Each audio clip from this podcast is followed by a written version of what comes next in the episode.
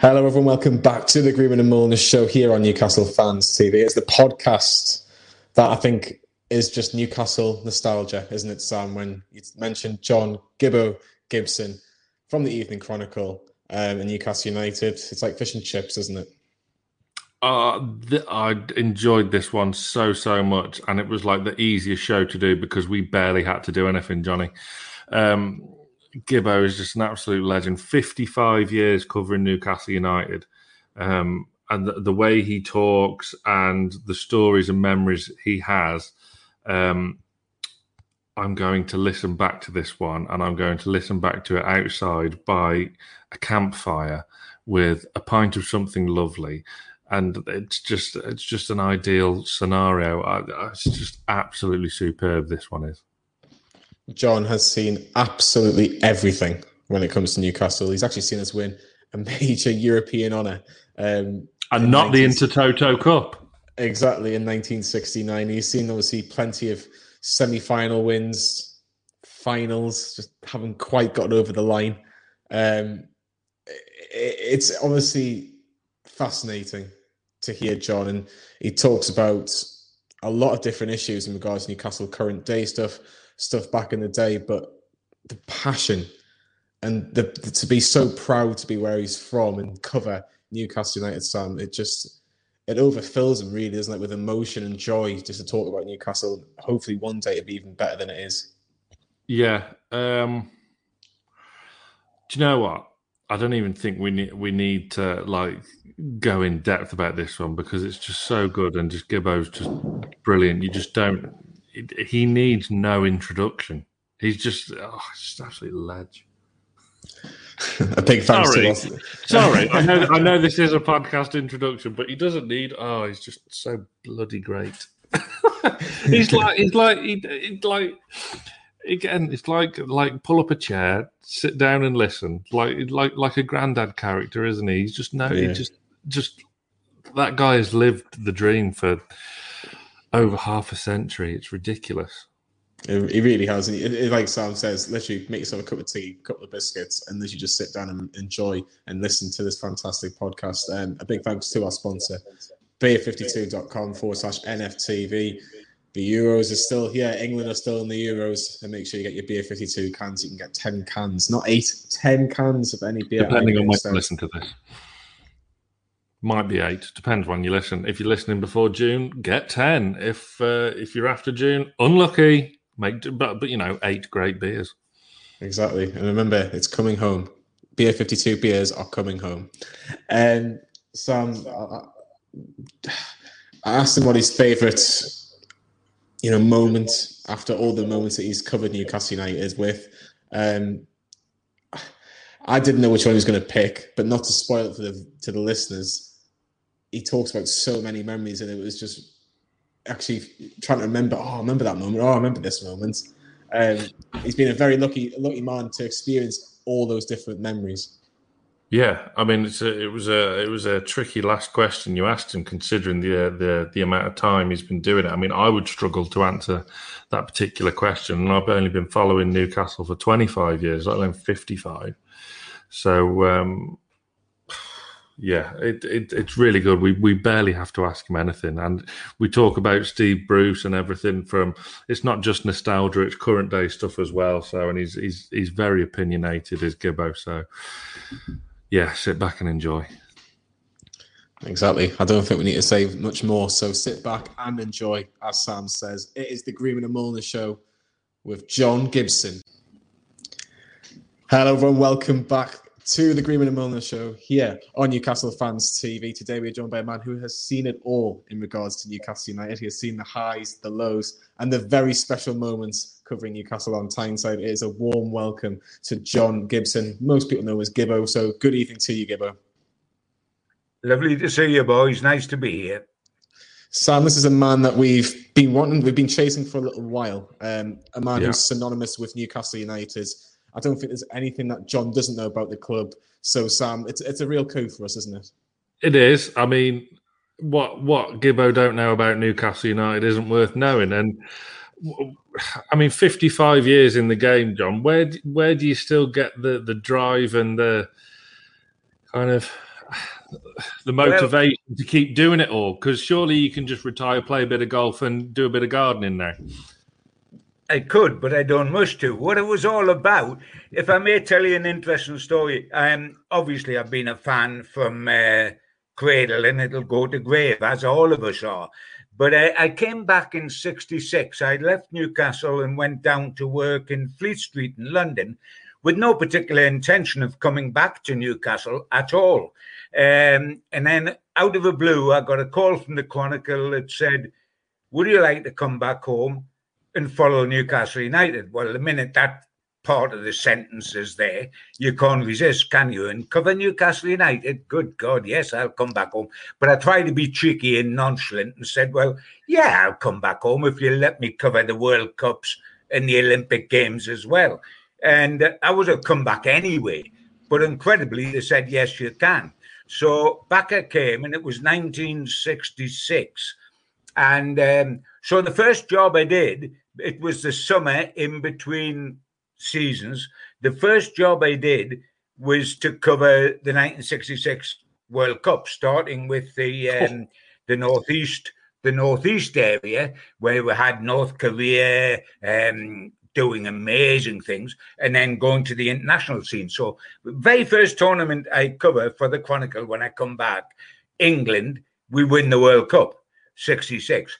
1969, we win the European Fairs Cup, Newcastle. Now, I think this is terrific. What a life this is going to Every three years, England or Newcastle United are going to win something. Like we'll win the FA Cup and the League Cup, and England will win the Euros or, or they'll win the World Cup. And I'm going to have this incredibly wonderful career basking with champagne and cigars. Let me tell you that since 1966, England have won not a thing. Since 1969, Newcastle United have won not a thing. So I said to myself, I'm determined that I won't retire until I see Newcastle United win a meaningful trophy. I don't mean the championship because we shouldn't be in there. A meaningful trophy. So you're all invited to my hundredth birthday party. but no, being being serious, I love I love Newcastle United. I love what I do. Uh, somebody said, "Why don't you retire, Gibbo? Like you do, you can play golf and you can do this and you can do that." If I retired, I would have to buy a season ticket at Newcastle United because that's my passion.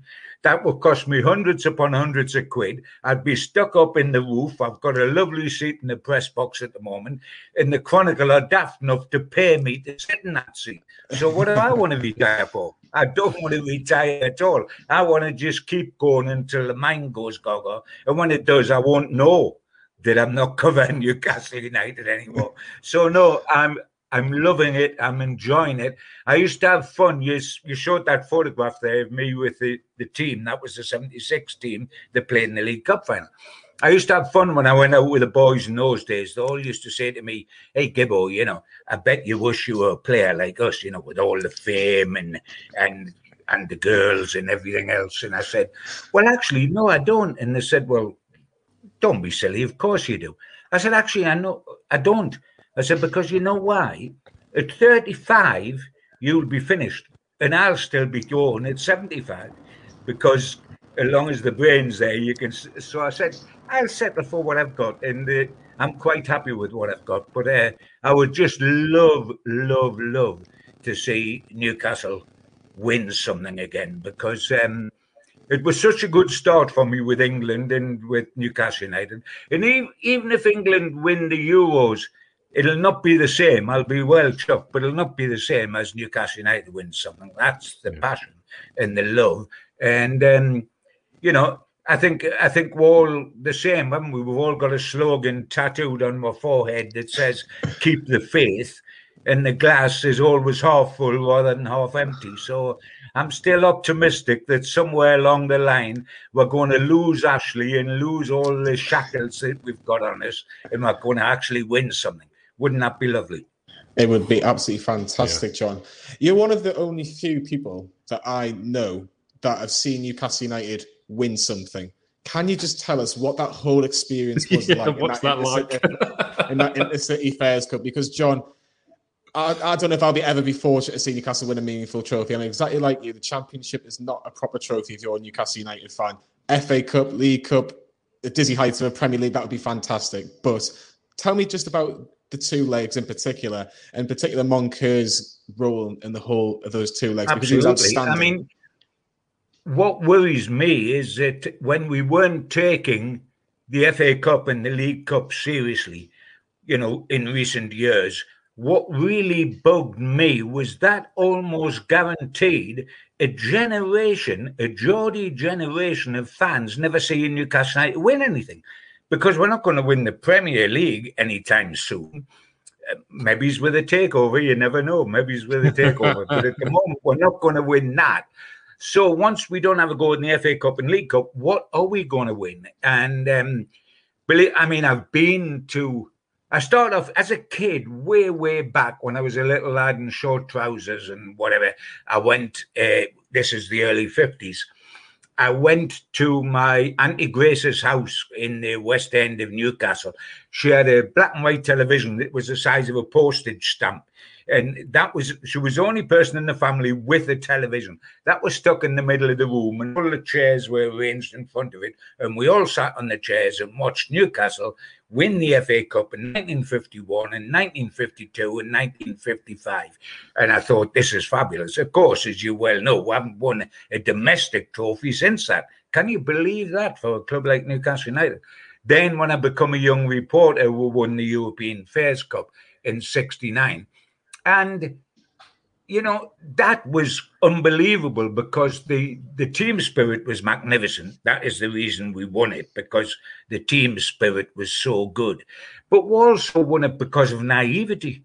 We weren't afraid of any side we played because we we just went out there and said hey this is new to us. It's new to the fans in Europe for the first time in the club's history. Let's just enjoy it and we went out and enjoyed it and woke up one day and we're playing Glasgow Rangers in the semi in the semi final of the cup. And we thought hey we might just win this.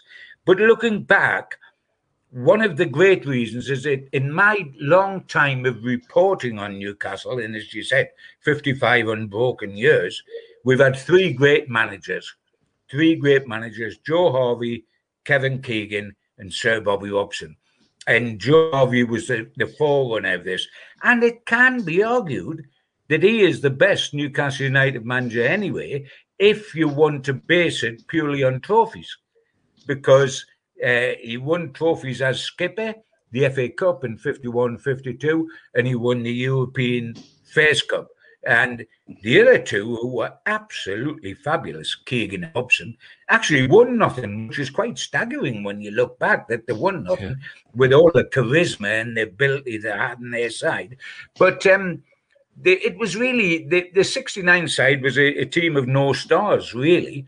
Um, but I mean, when I say it was off the cuff and we, I mean, can you believe it? Bob Moncur, bless him, my great pal, Bob Moncur, he had a nosebleed if he went over the halfway line normally. he scored a hat trick over the two leg final. Scored a hat trick over the two leg final. I mean, that was absolutely unbelievable. And the two guys that had scored all the goals to get us within shouting distance of the Fairs Cup, which was Wyn Davies and Pop Robson, they never scored in the semi final or the final. So the four games we played right at the end for glory, the two semi finals and the two finals, where strikers didn't score at all. And Bob Moncur gets uh, gets a hat trick in the final. Absolutely unbelievable. The riot, you may remember from the record book, boys, you're far too young to, to have seen this, but there was in the when we played Glasgow Rangers in the second leg of the Fairs Cup, and by the way, when we went up there, it was amazing because all the all the, the, the Scottish press were wonderful to us. Geordies come up, sitting in the press box, have a wee dram, they're passing whiskies down while you're watching the game. They were the, Willie McFaul saved a penalty to keep us in it.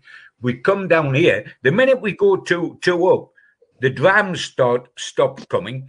And they turned on us so viciously because all of a sudden it dawned like the fans went on the field, of course, the Rangers fans that went on the field. And afterwards, I was talking to our boys, and I, am having a bit of fun, you know. And I said, "Those jocks, they're mad as a hatters, you know. They're Geordies with their brains knocked out." And uh, the, the, the Scottish lads are trying to defend. I said, "Bye." Scott and Jackie Sinclair that got the goals. It was you two jocks that started the riot. Jocks sparked off the jocks who came on the pitch and went berserk. But I mean, the wonderful thing that guys perhaps that weren't around at that time, young fans today, won't realize is how good Ujpest Dozsa were that we played in the final. I mean, when you think of football these days, Hungary you think they're nothing. They they're not a footballing country either internationally or club sides. They're not at the races. At that time, they were the best side in Europe. Bobby Charlton said the best side in Europe. Shankly said Newcastle have got no chance. Don Revie, who was manager of Leeds United, who had won the championship, uh, the first division championship, were beaten home and away in a previous round by Ujpest. Our champions, Leeds, were beaten home and away by Ujpest. We beat Ujpest home and away uh, in the final. So everyone was saying we had no chance. And the funny thing is, having won 3 0 at Newcastle, uh, half time out in Budapest, I thought we had no chance because we were 2 0 down. Willie McFaul had played them on his own. I'm sitting next to Len Shack, and I, I turned round to Len Shack and said, Hey, Shack, we're dead here. What's going to happen here? We can't, we can't not go back without the cup, having been 3 0 up in front of all the mad Geordies at Newcastle. But it looked as if it was going to be that way. And then Moncur, as I say, the guy that was really had a a bit of string tied round his waist and tied to the two his own two goalposts, so he didn't go outside his own penalty area. Is suddenly brilliantly volleying home this this one, and we went on to win three two on the night, six two on aggregate. Wonderful, wonderful memories. I've had lots of memories since, but a lot of them are, are nearly, aren't they? You know, we went to the cup final 74, went to cup final 98, went to cup final 99.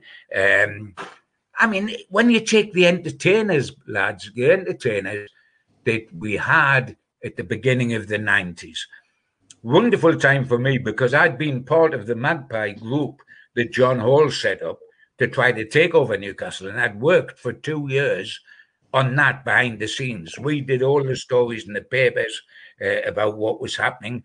I mean, a member of the board at the start phoned me up and said, "By the way, John Gibbs, I would just like to tell you when this when we crush this rebellion from these rebel fans, uh, you will never be allowed in St James's Park again in your lifetime." And I said, "Well, excuse me, when we win, it'll be you boys that won't be in St James's Park." Anymore, not us. Uh, and of course, the Magpie Group did win. But the amazing thing was when we were on the verge of completing the takeover and getting rid of the current board, I suddenly woke up one day and thought, my God, what if this doesn't work? You know, you've done this for the fans. What if we take over the club and we're crap? You know, what if we take over the club and the results are like they are with Mike Ashley in the last 14 years, you know, they're going to say, well, that was worthwhile. You know, it suddenly dawns on you that it's got to be a success. In the audacious way that the Magpie Group went about taking over Newcastle, continued once they were in. I mean, they were putting Kevin Keegan as a manager.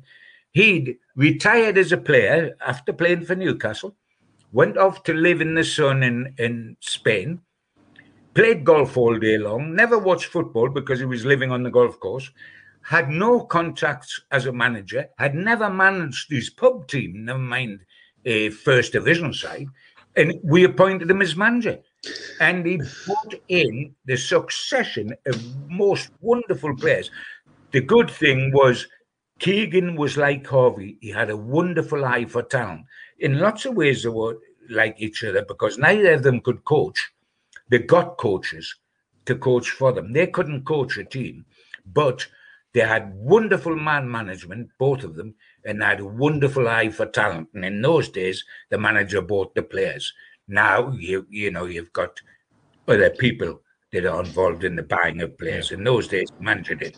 Keegan bought a succession of wonderful players and was backed financially all the way up to a world record fee for Alan Shearer. And the club went in that short time from being one game away from the third division when we played at Leicester and had a win, but so we didn't go down into third, to being successive seasons runners up in the Premier League. And um, it was a fabulous time, and the whole country loved Newcastle United. Every neutral fan loved Newcastle United, and every fan of other clubs, their second club was us.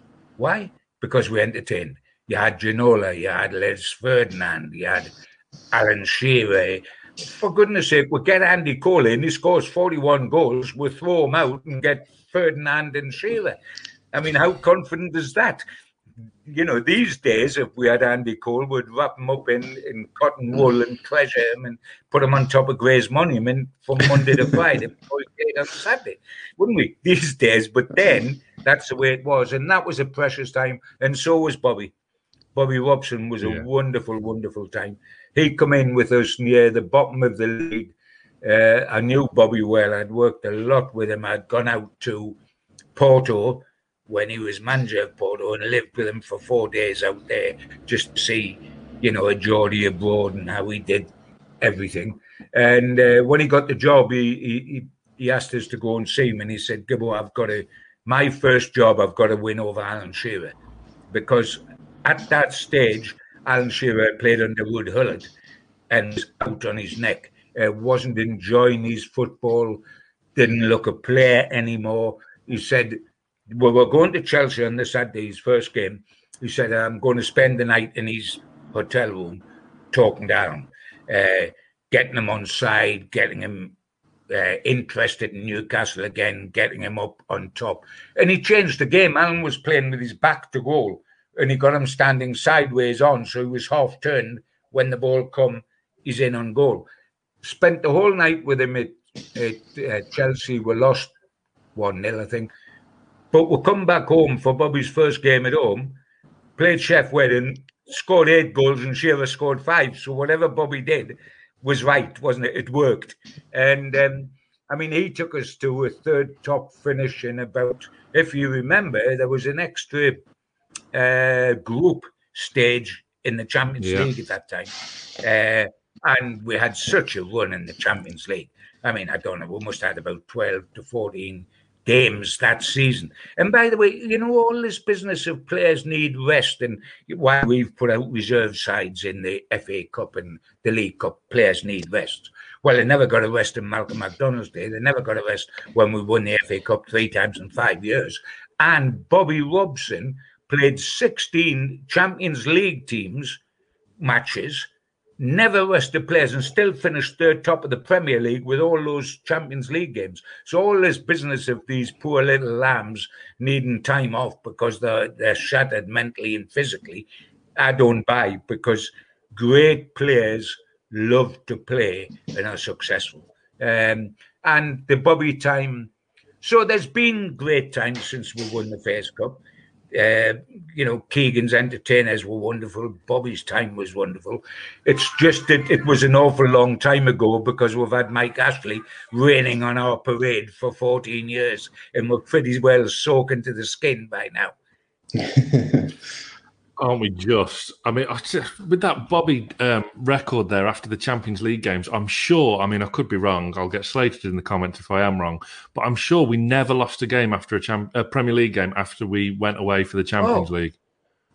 I mean, it I'm was sure phenomenal. It was we were absolutely terrific. And you talk to players. You talk to Beardsley now. You talk to Supermac from the old days. You talk to Big Al Success breeds success.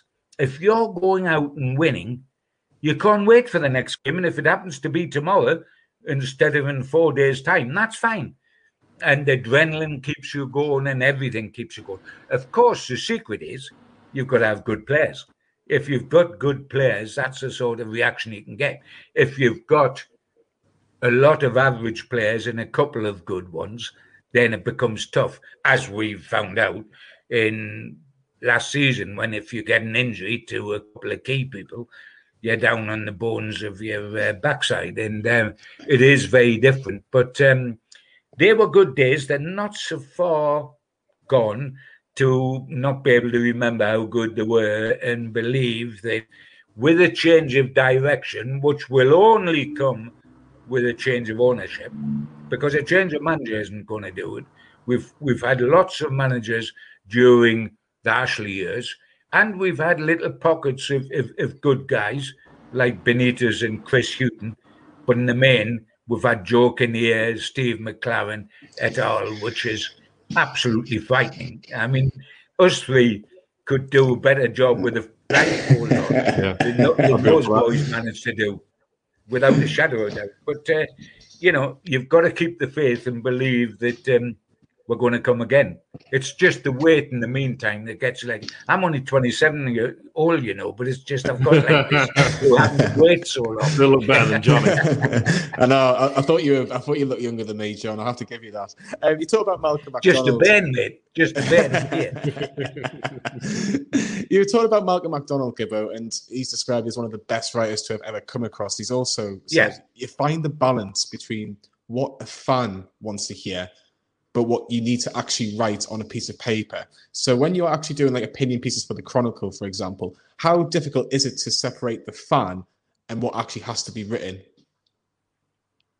It's very difficult because whatever happens, if you're reporting on Newcastle United, when I was in Fleet Street and I was looking at the London teams or I was looking at England, you can be quite dispassionate because you're doing it professionally, you see what you see. But you see Newcastle United through rose tinted glasses or through your heart rather than your head.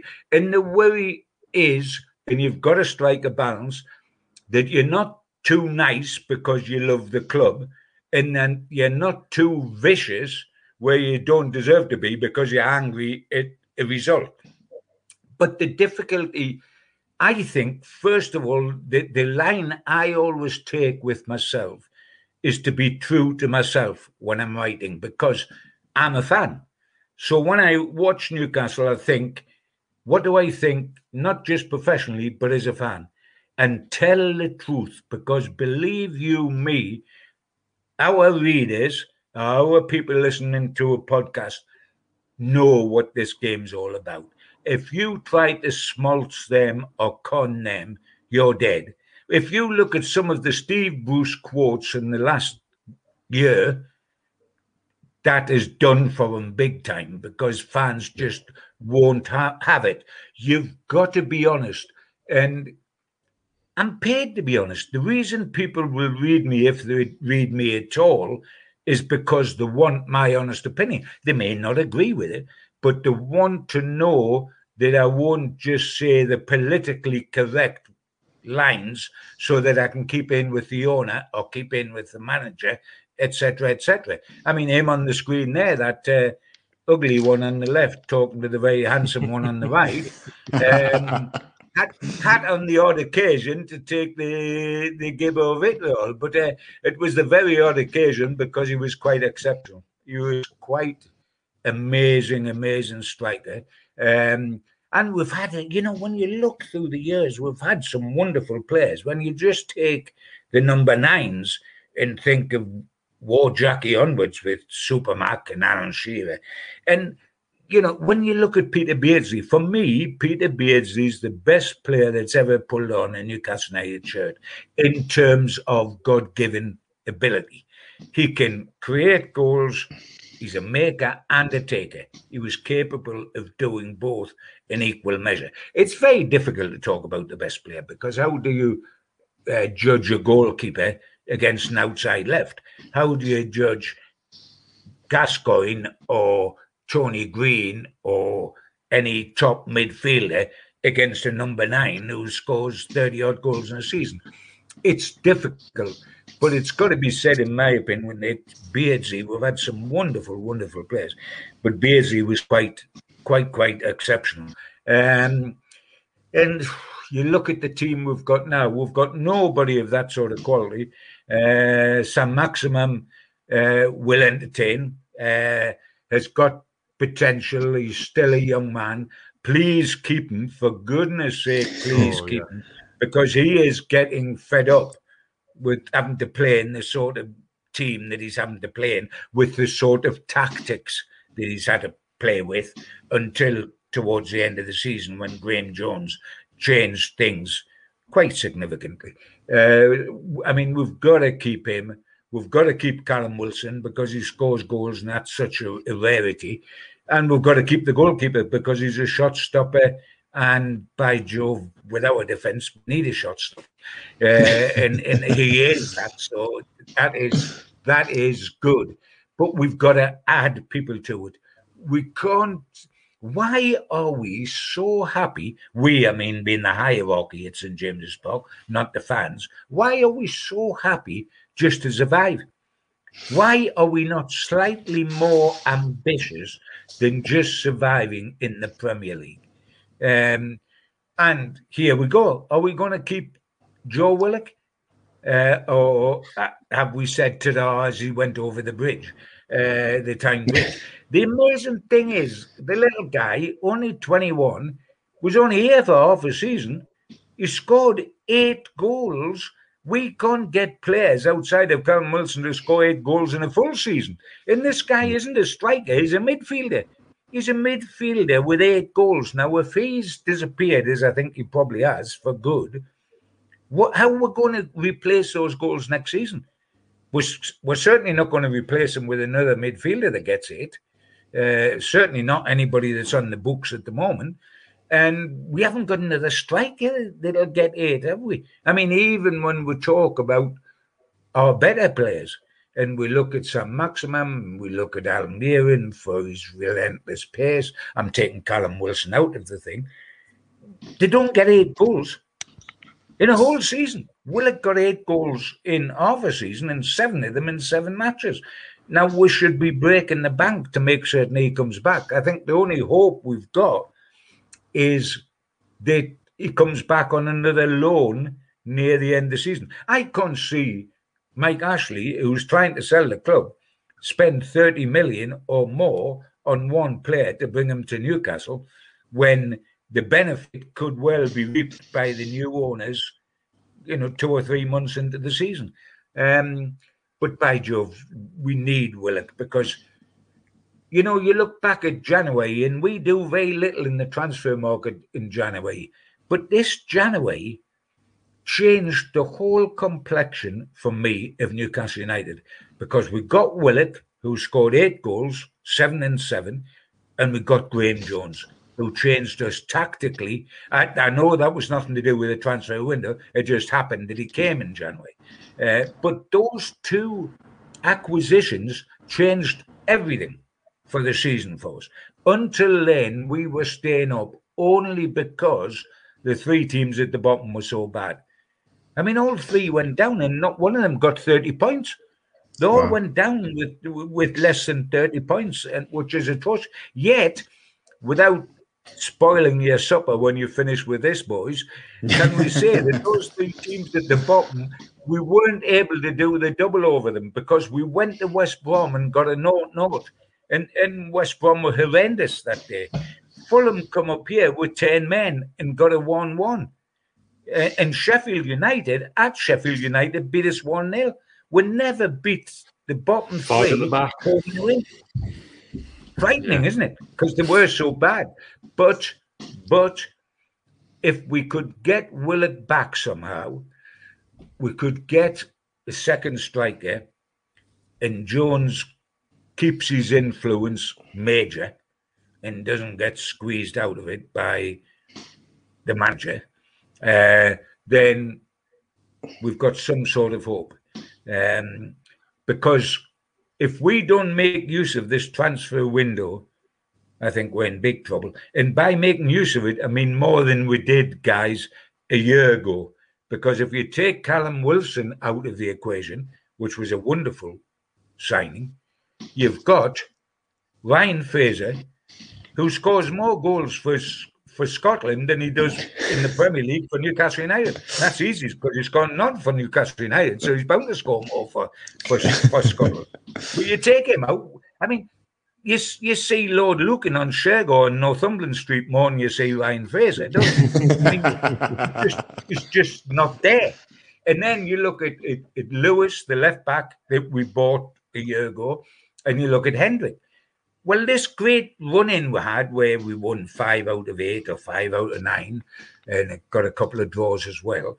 Three of the four signings we made, Lewis, Hendrick, and Fraser, weren't in the side. So, you know, even if we do business this summer, it's got to be better business than we did a year ago, Callum Wilson apart. Yeah, absolutely. I mean, you're right in what you say as well, Gibbo, that a lot of it is dependent on the ownership. Um, sure. What sort of what sort of similarities do you see between current day Mike Ashley and um, pre Sir John Hall? What um, what similarities? Because a, a, a, lot of well, me included, I was in the entertainers era. That's when I started, so I'm completely oblivious to pre Sir John Hall. Yeah, well, I mean, that was a wonderful, wonderful period, the entertainers. I know it went all um, obscure very quickly because Kevin Keegan took to his toes, which he was always capable of doing, bless him, and was always threatening to do, both as a player and as a manager. But when he took to his toes, and as well, I think John Hall went out of the boardroom. He was still the major shareholder, but he, he retired and he handed over the keys to Freddie Shepherd and Douglas Hall and it become a different club under those circumstances. Um, but you know, the entertainers was so wonderful. What Ashley is is a throwback to what Newcastle had in the boardroom uh, prior to that, when we had these dictators. There weren't money men.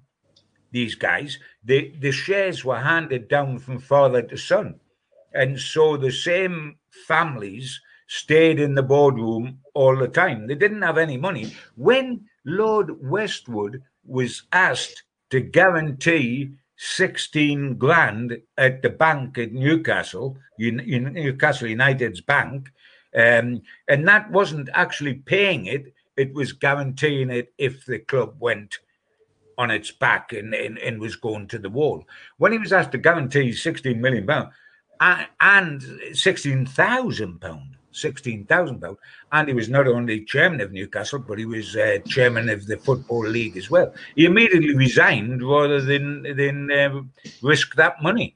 Um, but they were dictators. We we had a lot of dictators, which is why fans got disgruntled and set up the Magpie Group to try to take over the club. It was different then because all the shares were in the hands of hundreds of shareholders. You know, you you might have five shares, you might have a hundred shares, apart from the guy that's got fifty thousand shares. So you could go around picking off, and that's what we did over two years, picking off guys and, and buying the shares at overinflated prices so that we could move the board out. You can't do that now because one man's got 100% of the shares, and that's Ashley. So he's got to be able to sell to get him out. Um, but the bottom line is still the same. Newcastle are as unadventurous um, now as they were then. The best time really was when the club was being run by Stans. The best time prior to uh, Keegan and the entertainers was when Stan Seymour, that senior, the, the old player, who by the way played in the last Newcastle side to win the championship. And that was 1927, so we'll be doing the 100th year anniversary of that. Never won it since. Um, but when he ran the club, uh, and he, he had been a rebel, had been bombed out, he, when he left playing, he'd said things about Newcastle. He had a column at the Chronicle, and he'd said things in the Chronicle about Newcastle and he was banned from the ground, and he was out. But the, when the club rock bottom, they went cap in hand to him because they knew he knew football and asked, would you come back into the boardroom? Would you win the cup? And he did. And he built the 50s side that won the FA Cup three times in five years. He built that himself. He was manager effectively of it and chairman, so hugely powerful, but knew what he was doing. And um, really, that was a wonderful time. And then we only had the entertainers and uh, Bobby, who who was was grateful. I just wish that if Keegan had won when we were 12 points clear with Manchester United, if Keegan had won that, the whole history of Newcastle would have changed.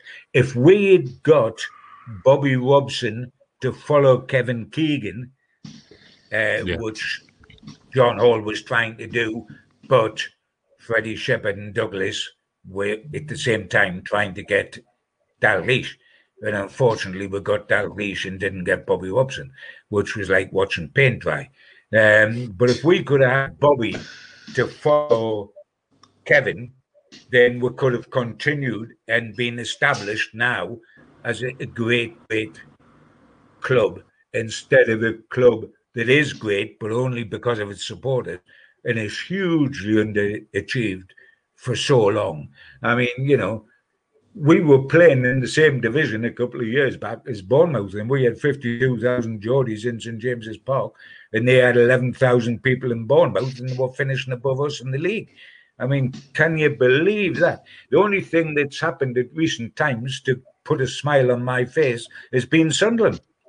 And I was terrified at one stage last season, lads. I was terrified in case we went yeah. down and they went up. Yeah. Um, yeah. Luckily, neither of those things happened, so there is a God in heaven. um, you talk about the desperate need for new ownership, John, and Sam's touched on about it a little bit there. But how confident are you that Newcastle can get a takeover this summer. There's been a lot of rumours for at least, well, 12, 18 months. Well, it seems a, seems a lot longer than that, John. Is this the last summer that we have with Mike Ashley? I pray to God it is because it needs to be.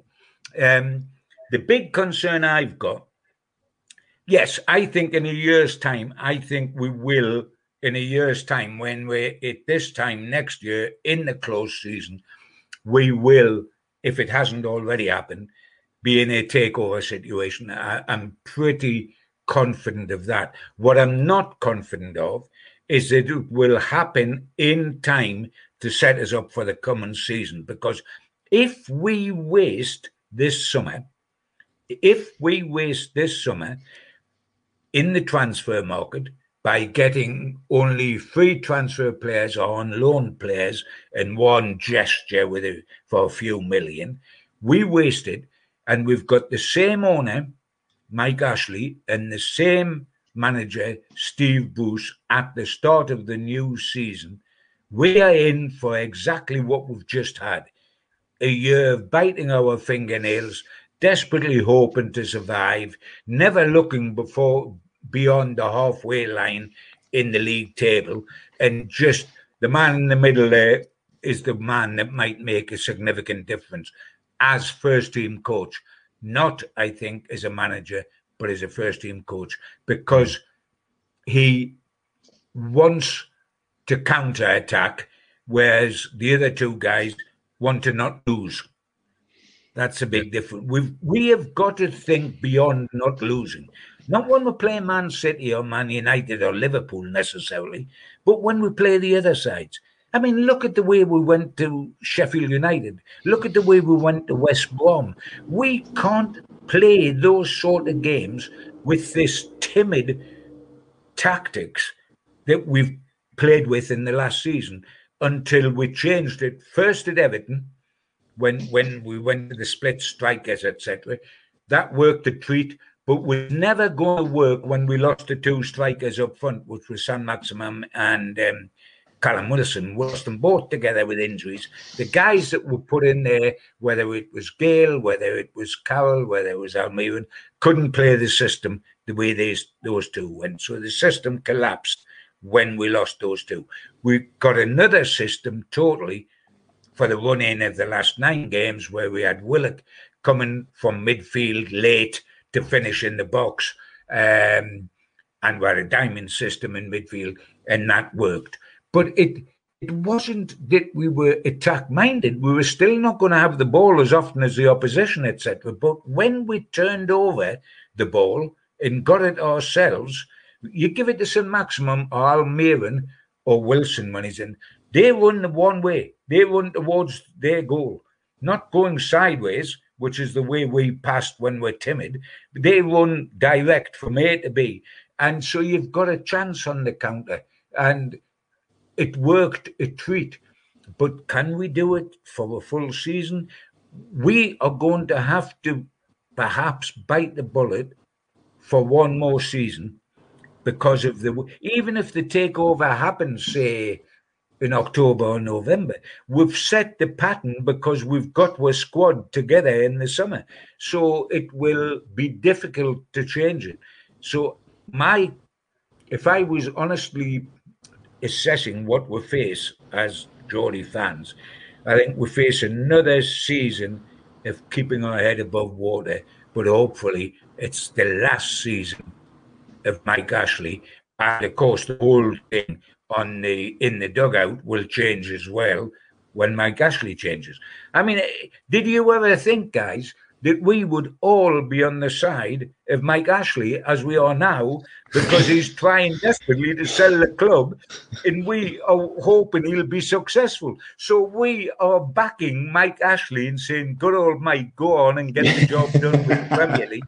I never thought I would see that there, but it's the only way we can get rid of him. And if and he's good at that. He's good at, at sticking tanks on on the lawn you know, and frightening people to death. That's his business style. So it might just work. But he wants out desperately. And I, I think we're coming to the end of the road. But can you imagine? And this is heaven forbid, but we're cynical lads because we've seen it all for so long. Can you imagine if in our last season before we lose Ashley, he actually took us down next year. Can you imagine that? I mean, that is the nightmare that we cannot. I don't think it'll happen, incidentally, but that is the nightmare you just cannot contemplate, can you? You know, you just cannot contemplate that that might happen. I don't know. I don't, if, if, we're looking at the fixtures that have come out today, if we're down there come April, I think um, fingernails might have all but gone. But um, speaking about the, by the, the way, current... on the fixtures, sorry, lads, if I just in passing on the fixtures, you know, I looked at them to, this morning when I got up and I thought, yeah, it's a nice start. But, you know, yes, Christmas is supposed to be the season of goodwill to all men. I know where well, you're it doesn't include Geordies. I mean, it definitely doesn't include Geordies. From the middle of December, we've got Leicester away, Liverpool away, Man City home, and Man United home. Then when we get to New Year's Day, just for our fans who might well be back in the grounds, the send with the Southampton. Can you believe that? I mean, unless they start a team on the Isle of Wight, that's about as far as you could they could send us, isn't it? I mean, it is incredible, and that's a horrible run over Christmas. But uh, but hey, you've got to face all these people at some stage, and um, we've got to try to get some points in the bag early with West Ham, Villa, and Southampton. Um, but let's wait and see what happens before then in the uh, in the transfer market, which is probably nothing. But let's wait and, and let's hope. Yeah, absolutely. I mean, that Southampton fixture is an absolute disgrace. Whoever, I mean, yeah, don't get me started on that. That's, that's just, no, no. It's, I mean, I couldn't believe Southampton. I couldn't believe Southampton. The most they must actually think in the Premier League that Ashley's got a chance of being successful with this takeover. So that if their last two finger gesture to all the Geordies for kicking up over the takeover is we'll send you down to Southampton on New Year's Day, you know? yeah, spend your new year in a travel lodge, have that. But uh, yeah. On this on this current squad that Steve Bruce has got his, at uh, his disposal, what do you make of some of the options away from you know Wilson and Saint Maximin? Because one thing that's interesting me in particular is this little this little kind of soap opera with the Longstaffs.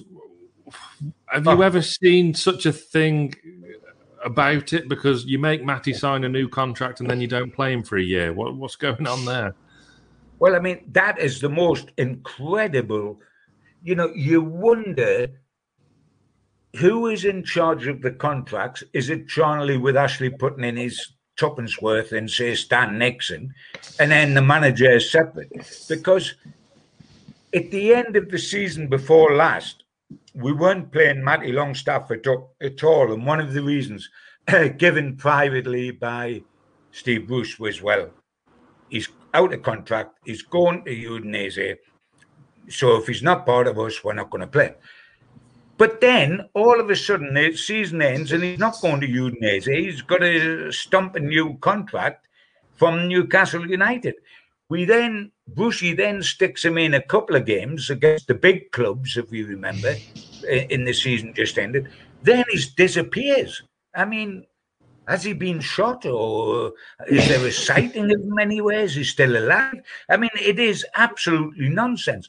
But we tend to do that at the moment. This regime, and I'm talking about the manager on one hand and the hierarchy on the other hand, they dish out contracts and then the manager ignores the players that's got the contracts. I mean, they're supposed to have offered a three year contract to Dwight Gayle. Why? He's never started by Steve Bruce. Steve Bruce never starts Dwight Gayle, but we'll give him three years in his 30s. I mean, Andy Carroll, in the last 20 Premier League games of the season, he never started one and he played 19 minutes in those 20 games. Yet he's gone on holiday to uh, think about whether he should accept this one year extension. Why has he got a one year extension if the manager ain't going to play him? But we seem to do this. We've did it with Matty. We, we, we've, we're threatening to do it with Gayle. Whether Carroll takes the offer or not, we've done it with Carroll. Uh, it's it, and the manager seems to fall out with players, and then we don't see them for three months, doesn't he? We, they just they just disappear. I mean, you know,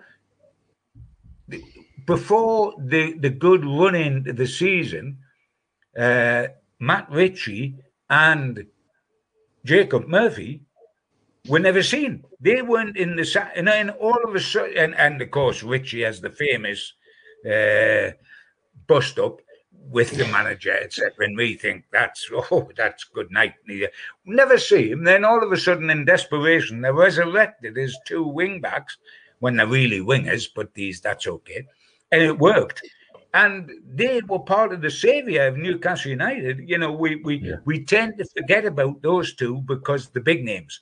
We look at Saint-Maximin, we look at the goalkeeper, we look at whether Wilson's fit to play or not, we look at Joe Willock with his goals. But those two kids playing right and left wing back um, were exceptional, but they were ignored before that. And what's likely to happen to them this summer? Oh, Murphy will get a contract because everybody gets a contract.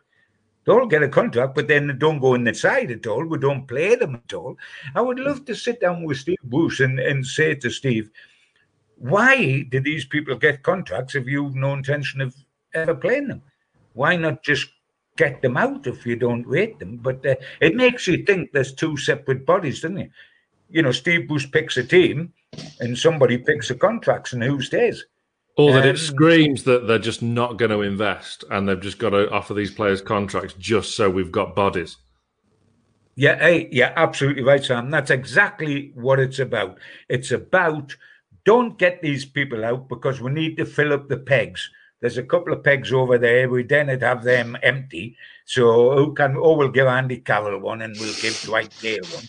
It, it's a matter of saying let us have bodies, rather than looking at our squad and saying yes, we got out of it at the end, but don't be conned by 12th position. Don't be conned by the fact that we had more points in the previous season because we only had one more point than the previous season. Let's accept the squad isn't good enough. Get out the deadbeats. Cherish the ones that have got a chance and bring Genuine in. But they're not going to bring Genuine in, are they? I mean, we haven't got any strikers outside of Callum Wilson who would be fit enough to polish Supermax boots or Big Al's boots. But I mean, you know, when you think that we've got Gayle, who's a championship player, uh, and Carroll and Muto oh, coming back, about him. Disaster. we, we want to forget about that, but it's a fact. He's coming back. Uh, having taken his team down in Spain and scored one goal all season, but he's but he's back with us next season. Hurrah! We can look forward to that, can't we? Um, but we, we, we don't get them out and get some new strikers in. We keep them in. I mean, what that tells us all, doesn't it? That there's not a lot going to happen this summer because we're hanging on to, to people that we shouldn't hang on to.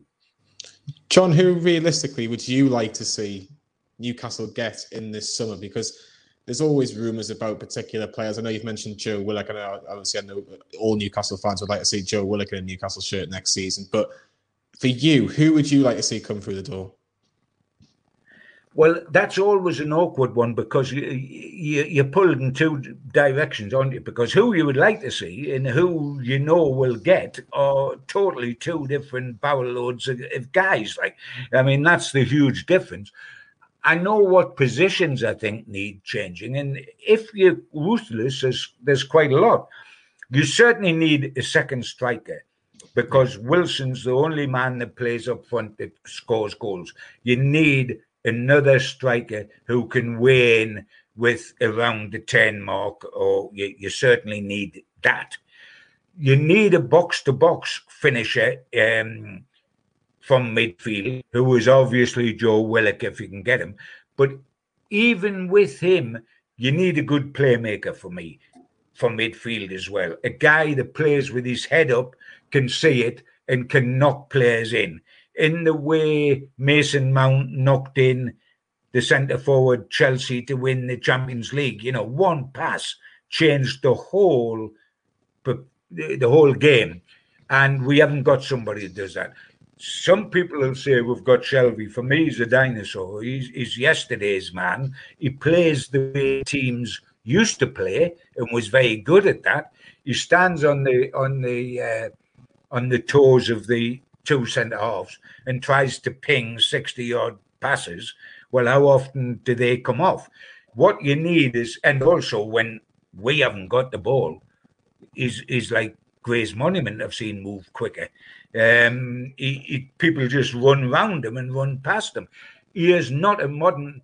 He's not only is he not today's player, he's not tomorrow's player. He is yesterday's player, and that is another thing where you bite the bullet and you say, get Carroll out, get Muto out, get Shelvey out if you want a good team, and dare I say, get Joelinton out, who shouldn't have been bought in the first place for for forty million pound. I mean, you know, it is. Dick Turpin had the decency to wear a mask when he robbed people. You know, I mean, it is absolutely ridiculous. It is ridiculous.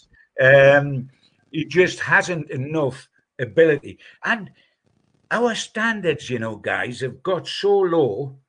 Uh, people in the press and other people is I'm thinking of, they, they start telling us why Joelinton might be half decent. Or he made three passes that actually reached where he was aiming for them to reach, and he looked slightly aggressive when that ball was was crossed. Yes, he did. He was he's aggressively trying to get out the way. I mean, he, he, is not going to score goals. He? he? scored six goals in 69 games Premier League. Uh, so his goal scoring record, you know, we try to sign strikers who score one and two or one and three. His record for Newcastle United is one in 11 and a half games. Now, and he's a club record by, by the way. He scores one goal every 11 and a half games.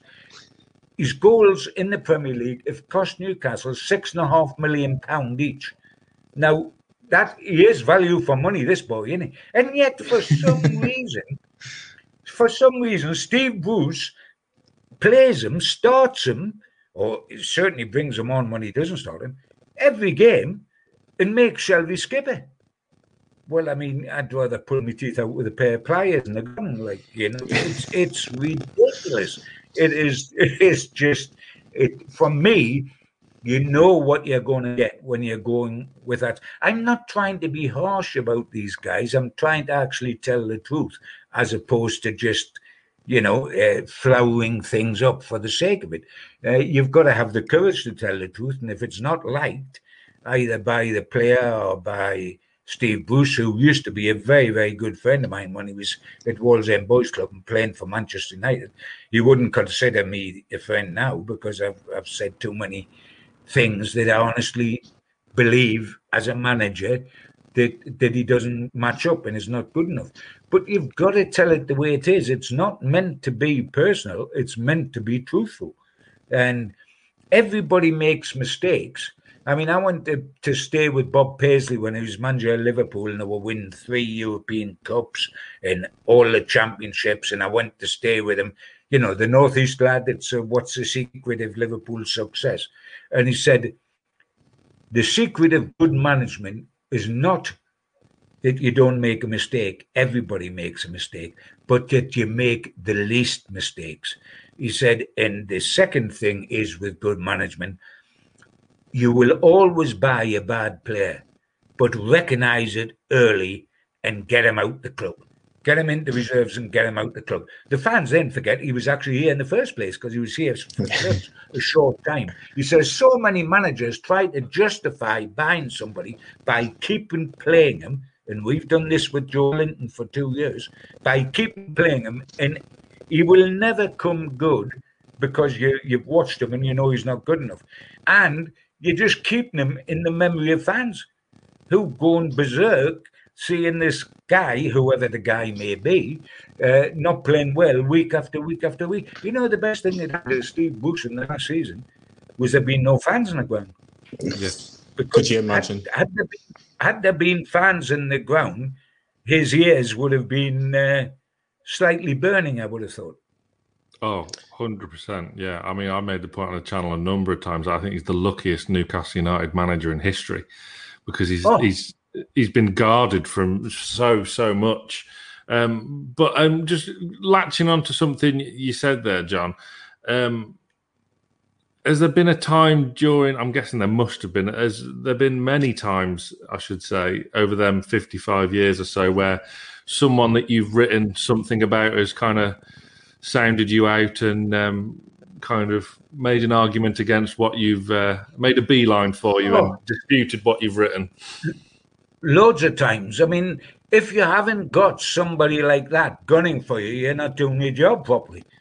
Because you ought to be saying the truth, and if the truth hurts, and you know that the that the player or the manager is not going to like it, but your job isn't. This is professional.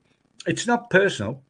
It's professional, and you've got to tell it the way it is. I remember when after uh, Supermac left and things disintegrated, after uh, Lee left, Gordon Lee and my Dickie Dinnis and various things, when we got Dickie Dinnis out, they brought Bill McGarry in to kill the player power within Newcastle United. Now, and he was very successful at that. He was a very tough guy who could had a nasty edge to him, and he killed the player. But it's easy for you or I to knock down the garden wall, you know, if you take a big sledgehammer to it. But it's not so easy to build a new one. And he was able to, to kill the dressing room situation, but not build a new side. And inevitably, we were in the second division. We were poor to watch. We were going nowhere and going fast. And I was up at St James's Park with the press because we went up every morning to talk to the manager, etc. And the word come through to him that he, got the sack. Now, normally a manager in that situation goes straight in the dressing room, clears out the drawer in his office, goes in the dressing room and says goodbye to the players. For some reason, Bill McGarry decided to hold an impromptu press conference uh, about getting the sack. So we all trundled into this room, and I'm standing in the back of the room, and Bill comes in the front. And when he comes in, he spots me because I'm everybody's sitting down, I'm standing up at the back. He spots me and he points at me and basically said, "You, you have just got me the sack." And I said, "Bill, that's the nicest thing you've ever said to me." If it was down to me, I was thrilled to bits. But, but of course, it wasn't down to me. It was down to him and the results he got. But I said, Bill, yeah. that's the nicest thing you've ever said. Uh, so, yeah, you, you're always going to get uh, people that are upset by you. But if you're dealing with honest people, um, you can have lifelong friendships for all you might appear to be on the other side of the fence. I mean, and I've been so privileged that way. I mean, Super Mac, I was his best man when he married Carol. Um, uh, Bob Moncur, Irving, that was from the 74 side, were godfather to of my kids. Um, Peter Beardsley's been a, a friend for Yonks. Uh, Bobby Robson has been a, a great friend for a, an awful long time. You could, and at some stage, you've had to say with them that they've had a bad game or something's happened because they're bound to at some stage. But um, they, if you're truly honest and you care and you care with a passion, um, it's a wonderful game for making wonderful friends with your club. And that's one of the great things I like about the job I've done is the friendships that I've made and are still friends to this day. And Alan Shearer has been a, a, terrific pal of mine. Um, you know, and they've been friends to this day. Jackie Milburn, when he died, his wife asked him if I would uh, speak in the pulpit at Ashington uh, at his funeral. Jack Hixon, the scout that discovered Shearer and discovered so many other players for so many other clubs. Three of us were asked by his family if we would talk when he had his funeral in Cullercoats at the church. They asked three people to speak from the pulpit. One was Alan Shearer, who he discovered, and, and, Jack Hixon was his, like his second dad. One was Lawrie McMenemy, who was the manager at Southampton when um, Jack Hixon worked for Southampton, and that's the club Shearer went to, of course. And the third was me. Now, to be asked to do that in that sort of company, Alan Shearer, Lawrie McMenemy, and myself, for Jack Hixon, who discovered that is one of the wonderful things. So we mightn't have too many gongs, but I've got a lot of good memories. And it's funny with FA Cup finals, all my good memories of the cent- uh, of the semi-finals, you know, 74, 98, 99, because we won the semi-finals. I have no memories of the finals, but I love the semi-finals. And um, so there is always good memories. Beating Manchester United 5 when when Philippe Albert chipped Schmeichel, Oh. Beating Barcelona up here 3-2 when Tino Asprilla scored a hat-trick. There's always moments you can drag out the sack uh, and say, hey, what about that? Newcastle beating, more recently beating Sunderland 5 1 at St James's Park. Uh, with Chris Hughton manager, when the manager in the other dugout was uh, oh Steve Bruce in the Sunderland. that, was lovely, that was a lovely memory. Uh, so there is some along the way that keeps you going. Just when you need a corpse reviver, along comes something that you can hang your hat on. Of course. And just finally, John, um, last question. You've talked about all these great memories whilst covering Newcastle. If you could only pick one to go back to and experience it again, what one moment are you picking? What one moment above all others with Newcastle United? Yeah, but you but if well, you could go back and watch to, again. It, to watch again? Yeah. Whew. Well, because there's so many individual matches with the entertainers that I would go back and watch again. And as a couple of matches I mentioned there, like Manchester United yeah. five, like Barcelona, etc., etc. But if I could only go back to one, I would go back to Budapest and see Newcastle win a European trophy. It's 130 years next year for our history. They've won one European trophy, and I was there. It's the last meaningful trophy they won and I was there. We were 2 0 down at half time and we won the game, and I was there. I would go and live that again because I've almost forgotten what success feels like. And that wasn't success over 90 minutes. that was success. It still is in the annals of Newcastle United. You know, all those guys like me, they're all old age pensioners now, but they're all got a place in the heart of every Geordie, even those too young to have seen them play, because they won a European trophy for Newcastle. And they can walk with that, and that's a wonderful thing to walk with. And that, to me, is the very special moment in my career until the next one. Because as I told you, I ain't retiring till we win something. so yeah, when we do, I'll come on in my bat chair and I'll talk to you again. Brilliant. Gibbo, it has been an absolute pleasure for the last hour or so talking all things Newcastle United. Um, it honestly has been an, it really is a pleasure. We, we say this to everybody, but we gen- genuinely do mean it because your insight in regards to Newcastle United, it, it, oh, it's it's true, it's truly truly remarkable. Well, it really is. It's been my pleasure to talk to you two lads, and let's hope we can do it again sometime during the season.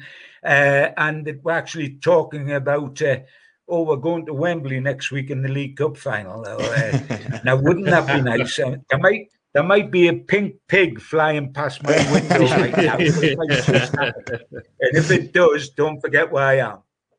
Sam, take care, Sam, take care. Sam, where can everybody watch this podcast? Listen to uh, it. It'll say. be on all podcast outlets as always. And if you're watching this on YouTube, please do check out the previous episodes in the description and subscribe to the podcast. But yeah, I, I could have, I could have been quite happy sat here all night talking to you, John, until midnight. I just would have needed a, a pint of something, and uh, yeah, I'd, I'd, I'd have been well away until the small hours. This is brilliant. Cheers! I've got a gin here. Cheers. Lovely myself, to talk to you, fellas. Take care of yourself. Keep the faith. Will do. For myself, Jonathan Greenwood, Sam Mulliner, and the Chronicles, John Gibbo Gibson. We'll see you all very, very soon.